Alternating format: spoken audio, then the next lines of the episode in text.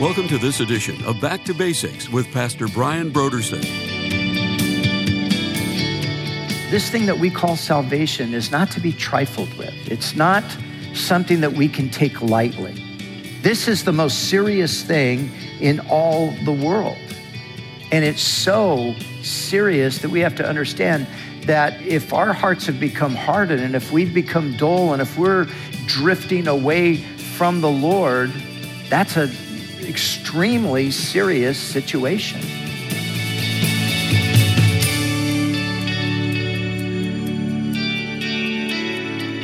Today on Back to Basics, Pastor Brian continues his study in the book of Hebrews. Join us as Pastor Brian begins his teaching on Hebrews chapter 6 in a message titled Going On to Maturity.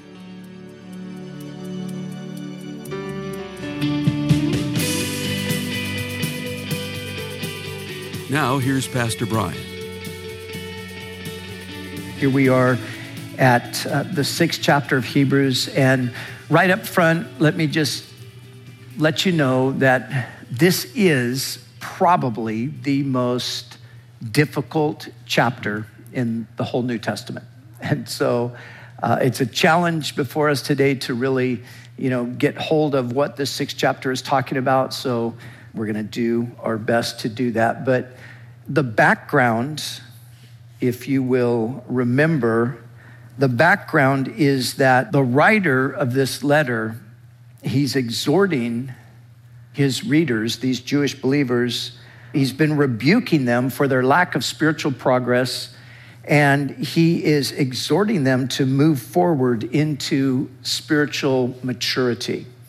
And so let me pick up and let's uh, back up just a bit. Let me read from verse 12 of chapter 5 on through the second verse of chapter 6, and that'll connect us with the passage and the, the context here. So he says, For though by this time you ought to be teachers, you need someone to teach you again the first principles of the oracles of God, and have come to need milk and not solid food. For everyone who partakes only of milk is unskilled in the word of righteousness, for he is a babe. But solid food belongs to those who are of full age, that is, those who by reason of use have their senses exercised to discern both good and evil. Therefore, leaving the discussion of the elementary principles of Christ, let us go on to perfection, not laying again the foundation of repentance from dead works and of faith toward God of the doctrines of baptisms, of laying on of hands, of the resurrection of the dead, and of eternal judgment. And this we will do if God permits. And so we see there in the latter part of the fifth chapter, there's the rebuke. For by the time you ought to be teachers, you need somebody to teach you again the first principles of the oracles of God. And as we looked before, because of the dullness of their heart, instead of growing and progressing and maturing, they had stagnated really and, and were starting to drift back.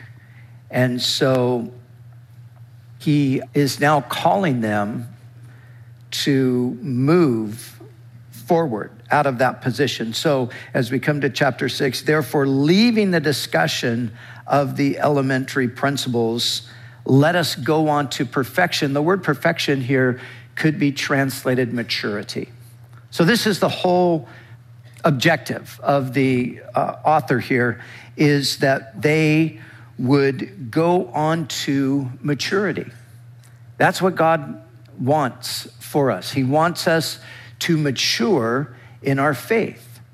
And we mature in our faith by taking heed, as we considered recently, we take heed to God's word. We, we apply it to our lives. We let it have its place in our lives. So, in order to go on to maturity, he says we have to leave the discussion of the elementary principles of Christ. And he gives an example of what he would refer to as the elementary principles, and they are six things repentance, faith, baptism, empowering, resurrection, and eternal judgment. So these are some of the fundamentals of the faith or the basics or the, or the foundational things. And of course, the foundational things are important. They're foundational. They're, they're the fundamentals. And in one sense, we never outgrow these things, but we do get established in them so we don't have to keep going over them again and again and again because we're not getting it right. That's the, that's the problem here with these guys. They were stuck, they were in um, an arrested state of development. They were not developing as they should. And so they had to just keep going over the basics over and over and over again. Now, this is not uh, an exhaustive list of the foundational truths of the Christian faith, uh, but these particular things obviously had relevance to this group of Jewish believers. So, you know, just why he focuses in on these particular things, uh, we're not quite sure. Obviously, there, there was something that was relevant for them. But real quickly, let's just look at what he's talking about here as the elementary things. Number one, repentance. So, repentance is a fundamental thing, it's a basic, uh, foundational doctrine of the Christian faith. Repentance from dead works, or as the NIV says, repentance from works that produce death. So, this is where everything starts. In becoming a Christian, I repent. I turn from those works that result in death and I turn toward Christ. So there's no real coming to Christ apart from repentance, because in coming to Christ, you're turning away from sin and you're turning to Him. So any idea that you could actually, you know, just come to Jesus and still, you know, keep all of your sins is the wrong idea. Repentance implies that we're turning from our sin, turning to Christ. And then he says faith, faith toward God.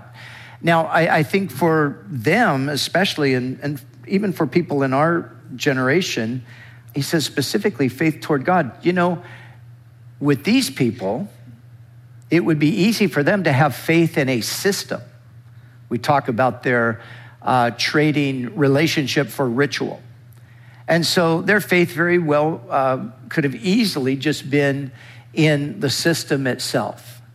And just like today, people can have uh, their faith is in their religious system, or their faith is in their denomination. Their faith is in the fact that they, you know, have been associated with this church since they were a child or, or something like that. But true faith is faith toward God, personal faith in God, foundational thing. So repentance, faith, and then he mentions baptism and the laying on of hands.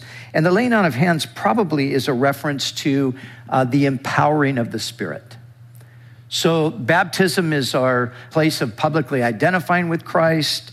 Having hands laid on us is that place of being empowered by the Spirit uh, for service to God. And then he also mentions the resurrection from the dead, a fundamental thing to remind us that this life is not all there is. There's another world coming. There's another life coming. We have eternal life through Christ, the resurrection from the dead. But we also have to keep in mind that there is a judgment.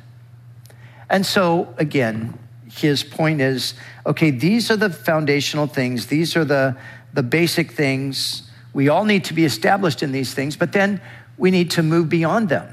Not setting them aside, but keeping them there as the foundation, but then adding onto these other things more and more of our understanding of the Christian life. And so he says, let's move beyond these elementary principles, moving on into perfection or maturity. But then he says this if God permits if God permits. What an interesting thing because he's he's saying to them, look, you need to grow, but then he sort of says, but you can only grow if God permits. Now, why would he say that? That's a question that we need to consider. And I think the answer is this. He wants them to realize how dangerous their spiritual condition really is. And something that all of us need to realize as well is you know, this thing that we call salvation is not to be trifled with. It's not something that we can take lightly. It's not something that we can just sort of move in and out of, you know, at will or, you know, with every whim or, or whatever. Uh, this is the most serious thing in all the world. And it's so serious that we have to understand that if our hearts have become hardened and if we've become dull and if we're drifting away from the Lord, that's an extremely serious situation. And so I, believe that the reason he says, if God permits, I, I think he's wanting them to stop and think about the seriousness of the issue and about the uh, importance of their relationship with God and realize it's not something that I can play fast and loose with. It's something that I've got to be dead serious about and fully committed to. And so he goes on, if God permits, and then he says this He says, For it is impossible for those who were once enlightened and have tasted the heavenly gift and have become partakers of the Holy Spirit and have tasted the good word of God and the powers of the age to come, if they fall away, to renew them again to repentance, since they crucify again for themselves the Son of God and put him to an open shame. Now, verses four through six are the really difficult verses in the chapter. And like I said, they're some of the most difficult verses in all of the Bible. And as a matter of fact, as I was preparing to teach, I was asking myself, okay, now why did I want to teach Hebrews on Sunday? Because uh, this is really difficult, difficult stuff. Um, but we, we need to do our best to try to understand what he's talking about here. So here's the question. pertains to verses four through six, the description that he gives here. The question is who and what is he describing? Who's he talking about? And what is he describing here? Let me read to you again what he describes. He's talking about those who were once enlightened, they have tasted the heavenly gift and have become partakers of the Holy Spirit and have tasted the good word of God and the powers of the age to come. He's describing them, but then he says, and if they fall away or falling away, it's impossible to renew them again to repentance. Who and what is he talking about? Well, generally speaking, there are two perspectives on this. And there, there are others that are a little more nuanced, but I'm not going to bother to go into those. But, but the two perspectives are simply on the one hand, uh, there are those who would say, well, he's obviously warning believers about the possibility of losing their salvation. And then there's the other position that would say, well, he's certainly warning people about ultimately not being saved, but they can't really be believers because a believer can't lose his salvation. So he's warning people who are, uh, they have an outward appearance of being a believer, but the truth of the matter is um, they're really not deep in their hearts. So those are the two positions. He's, he's, he's speaking to believers who might lose their salvation or people that appear to be believers who, in the end, will prove not to be. So, which is the correct interpretation? Now, I'm going to give you my interpretation, my, my position, and uh, I, I think it's correct, therefore, I hold the position. but not everybody will agree with me on this. So, um, but I believe that the author is talking here about what we would call a, a pseudo believer, somebody who appears to be a believer, but it isn't really necessarily a believer deep in their hearts. And as hard as it is to imagine that such people exist, they do. But let me, let me give you the two reasons why I believe he's referring to a pseudo believer. Reason number one is if you were talking about a true believer, you would have a true believer losing their salvation. And I think that the bigger picture of Scripture does not allow for that. The bigger picture of Scripture. And the problem that I find sometimes when I'm studying and reading through commentaries on Hebrews is that people forget that Hebrews is one epistle in the midst of many. So you can't just take what Hebrews seems to say and interpret it, you have to interpret it in light of the, of the bigger picture of Scripture. I have to understand what Hebrews is saying in light of Romans and Ephesians and uh, First Peter and First John and all of these different things, the Gospels. I have to interpret it in light of that. And my conviction is that the bigger picture of Scripture does not allow for a true believer to lose their salvation. Let me give you four passages real quickly that support that position. First of all, in John's Gospel, the 10th chapter, verses 27 and 28, Jesus said this He said, My sheep hear my voice, and I know them, and they follow me, and I give them eternal life, and they shall never perish, neither shall anyone snatch them out of my hand. To me, that's crystal clear, it's unequivocal. I give them eternal life, and they shall never perish. If you have eternal life, then eternal life is by definition eternal. It doesn't, it's not temporary, it's eternal. So Jesus says, I give them eternal life, and then he adds, they shall never perish. Paul, in writing to the church in Rome, he wrote this in Romans 8 29 and 30. And, and he's kind of walking through this kind of process from, from God's point of view of a person a person's salvation. For whom he foreknew, that's where it starts, he also predestined. Whom he predestined, these he also called. Whom he called, these he also justified. And whom he justified, these he also already, past tense, has glorified.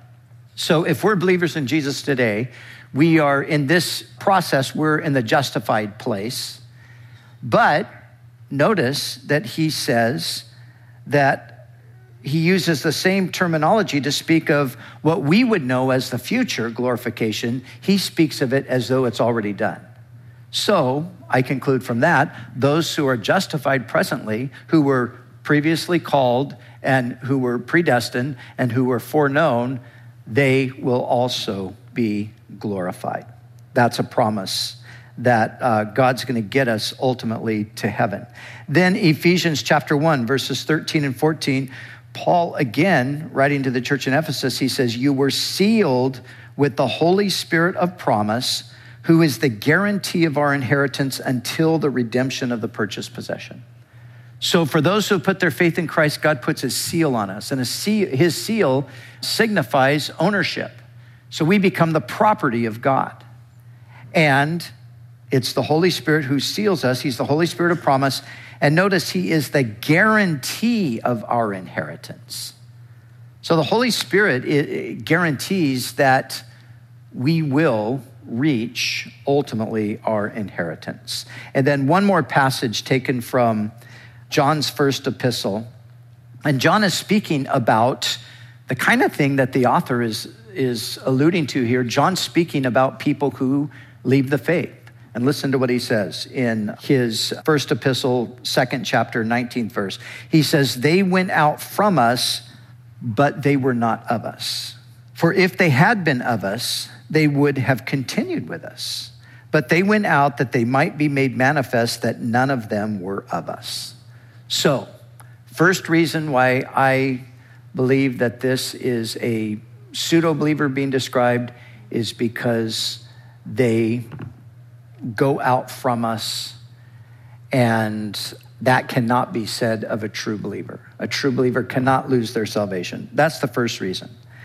The second reason is that, now, here, here's the argument. Some people say that the description here, once enlightened, tasted the heavenly gift, become partakers of the Holy Spirit, taste of the good word of God, the powers of the ages to come. Some would argue and say, look, there's no way that that could be true of someone who's not a true believer. There's no way that somebody could have these kinds of experiences with the Holy Spirit, but yet in the end, ultimately not really be saved. But my response to that would be all that is said here could be said of Judas Iscariot. Judas Iscariot went, had all of these things that are, that are described here on the surface.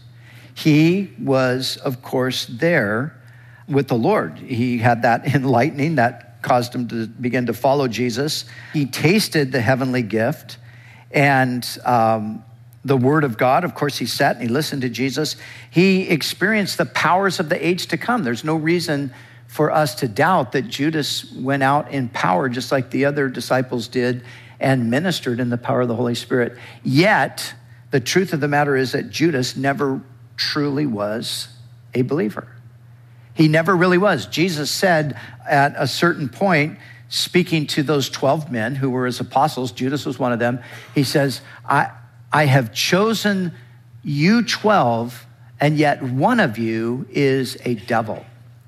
Judas was never a believer. Judas was not a believer who lost his salvation. Judas was never a believer, according to Jesus. He had always hidden deep in his heart. Nobody else could see it, but God could see it. He'd always hidden deep in his heart his own agenda, an agenda that was contrary to the will of God. So, because of these two things, that a believer cannot lose their salvation, and Judas uh, could fit what it says here, uh, I don't believe that the, the passage is talking about Christians losing their salvation. I believe that the passage is warning us against having this work of the Holy Spirit that is so profound in seeking to draw us to Christ. But in the end, instead of coming to Christ as the Spirit desires us to, we resist that and we turn away from Christ, or somebody does that. And I think the illustration that he gives makes that clear. So look at the next two verses. For the earth, which drinks in the rain that often comes upon it, and bears herbs useful for those by whom it is cultivated, receives blessing from God. But if it bears thorns and briars, it is rejected and near to being cursed, whose end is to be burned. So you see the picture. Here's the ground, the rain is coming upon it, and God is expecting it to bear good fruit. But in some cases, it doesn't. And that ground that doesn't bear good fruit, it is near to being cursed. And so I think the picture is here's a human heart the Spirit of God, the work of the Spirit is to testify of Jesus, to convict us of sin, to reveal who God is. All of those kinds of things are like the rain coming down. But for the person who fails to properly respond, and instead of surrendering and, and giving themselves over to Christ and following Him, they have these experiences, but then they turn back. He speaks here of a person like that, it's impossible for them to be renewed to repentance. And I don't think the impossibility for renewal to repentance is on God's side. I don't think God's saying, no, there's certain people I'm not going to let repent. I think what he's describing is a person who resists the Holy Spirit to that extent could never repent.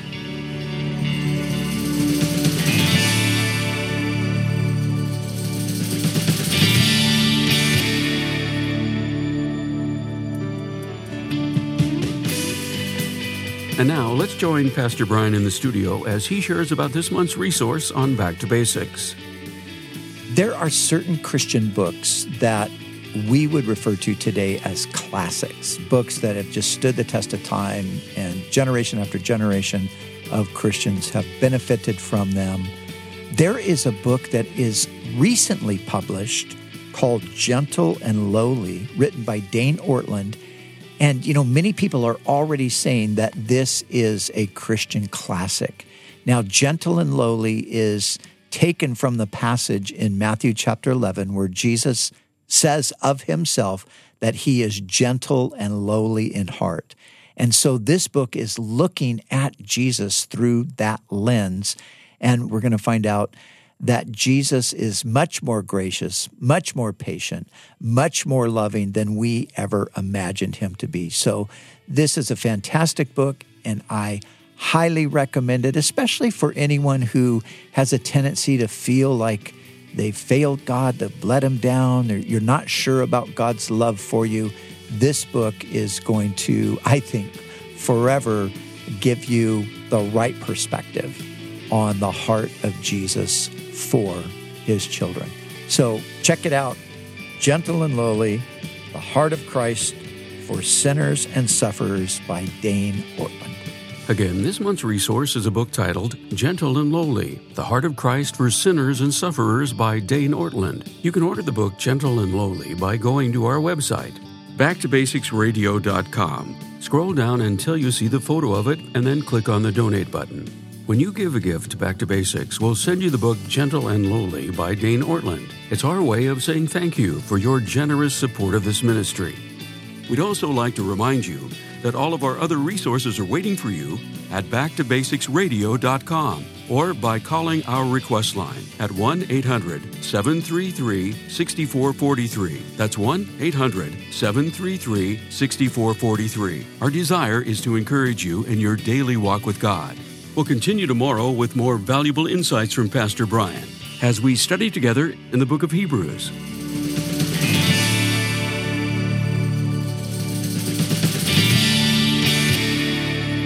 Back to Basics is the preaching and teaching ministry of Calvary Chapel, Costa Mesa, California.